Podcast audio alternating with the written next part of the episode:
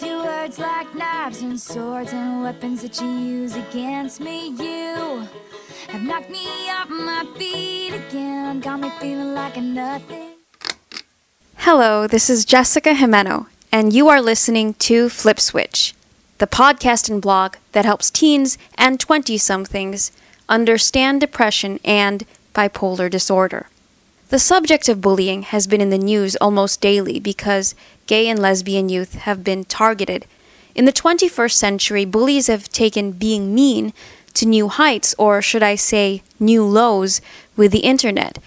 A 16 year old girl named Kira showed me there is another group of young people vulnerable to bullying students diagnosed with mental illnesses. The subject of bullying is why I chose to play Taylor Swift's song Mean an anthem for Kira and anyone who's ever been bullied. Kira talks about being bullied at a young age, hospitalized at age 12, and experiencing surprising success in music. Her story is uplifting.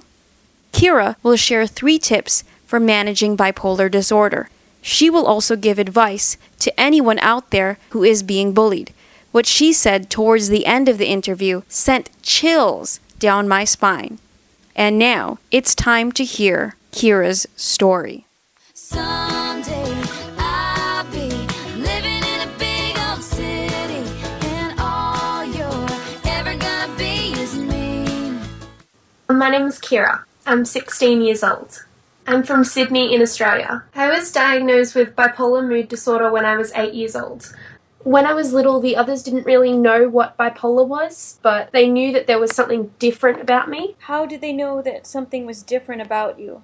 The teachers treated me gently, like they never shouted at me when they were telling off the class. And then, of course, being pulled out of class to take medication isn't exactly a discreet thing. I was in second grade when I started taking medication. The other children noticed. They knew I had an illness. I was hit and kicked a few times and shoved and all that. And other than that, it was just name calling and bickering. What kind of names? There was mental and just spaz and some really hurtful things. Yeah, the stress got to me a good few times. I'd come home and cry, but I'd try to push it aside. All the put downs made me really upset. The major time was when I was 12 in my last year of primary school.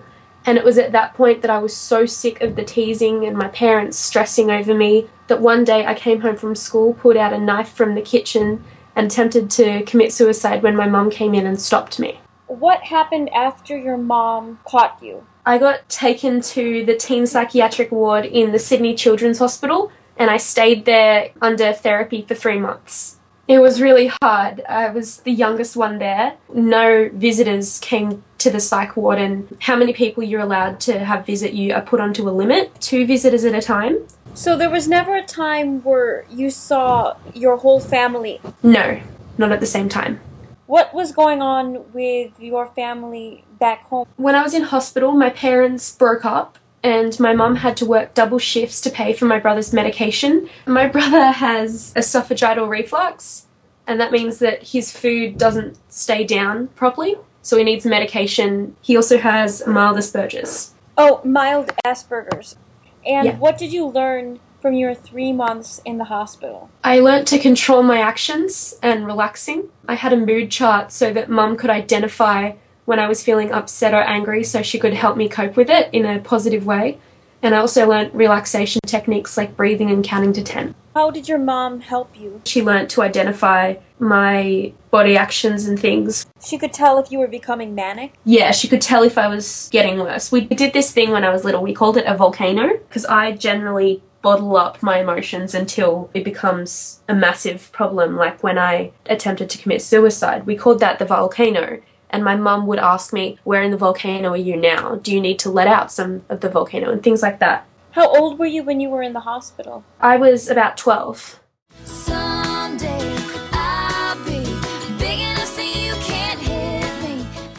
Can you tell us about life after your stay in the hospital? About one year after I got out, I started to get my life back on track. I heard Taylor Swift's songs for the first time, her lyrics really spoke to me. I decided, because of the music, that I no longer needed to be ashamed of having bipolar. I wrote a song about my struggle for a writing competition and won that. How many people were in the competition? About a few thousand. What I got from Taylor's songs, it's that you can be afraid of having a mental illness because it's scary, but being fearless is reacting appropriately to that fear. What could be scary about having bipolar disorder? It's frightening knowing that I need medication to function normally. And was there a song or a group of songs specifically that helped you? There's this song Mean. It's about when someone was bullied. The song is pretty much saying it doesn't matter because all you're going to be is mean and I'm going to be great someday. And speaking of greatness, what else have you done musically? Well, I met this girl at a charity benefit. She sang amazingly. She asked me to write some lyrics for her. So I wrote her a song and she recorded it and applied to a studio.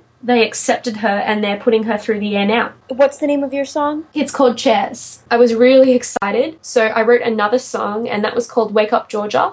I put that in my portfolio and the song got me into a performing arts high school where I'm starting my final year. And we had a talent night a few weeks ago, and I sang Mean and won the competition. Oh, wow, congratulations. Thank you. Why do you think you won? Well, at the beginning, I dedicated the song to the people who'd bullied me at school for having bipolar. It was the first time I'd actually said I had bipolar, so it was very scary, but I did get a standing ovation. Wow, that's incredible. Oh, I actually started crying. It was fantastic. So you got into this prestigious school, and the mm-hmm. other honor we were talking about is that you are an ambassador. Yeah, uh, it's for World that? Vision. So I was selected to do the youth ambassador program. What are three strategies you use to manage bipolar disorder? The first strategy is taking my medication. The second is having a really good support network to openly talk about struggles I have and to be there and encourage me when I do something positive.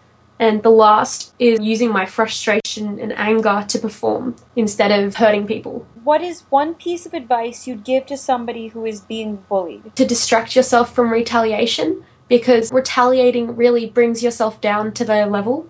I would stand up for myself through my singing.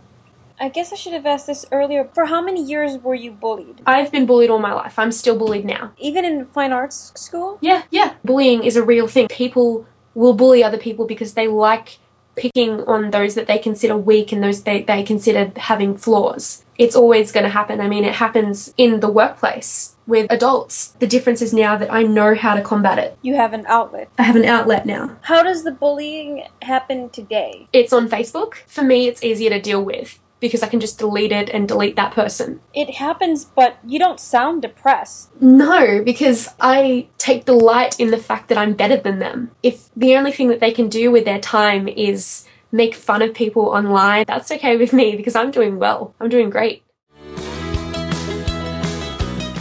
To conclude, Kira shared three tips for fighting bipolar disorder. First, take your medications. Second, Build a good support network. Third, find an outlet for your frustration. Kira's advice to anyone being bullied is to distract yourself from retaliation and take the higher road.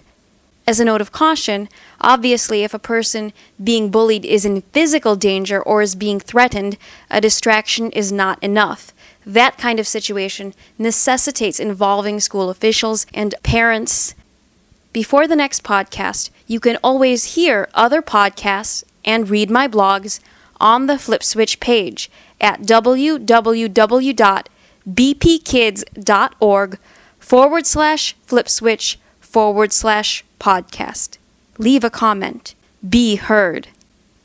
Until we meet again, this is Jessica Gimeno signing off and saying thank you for listening to FlipSwitch. gotta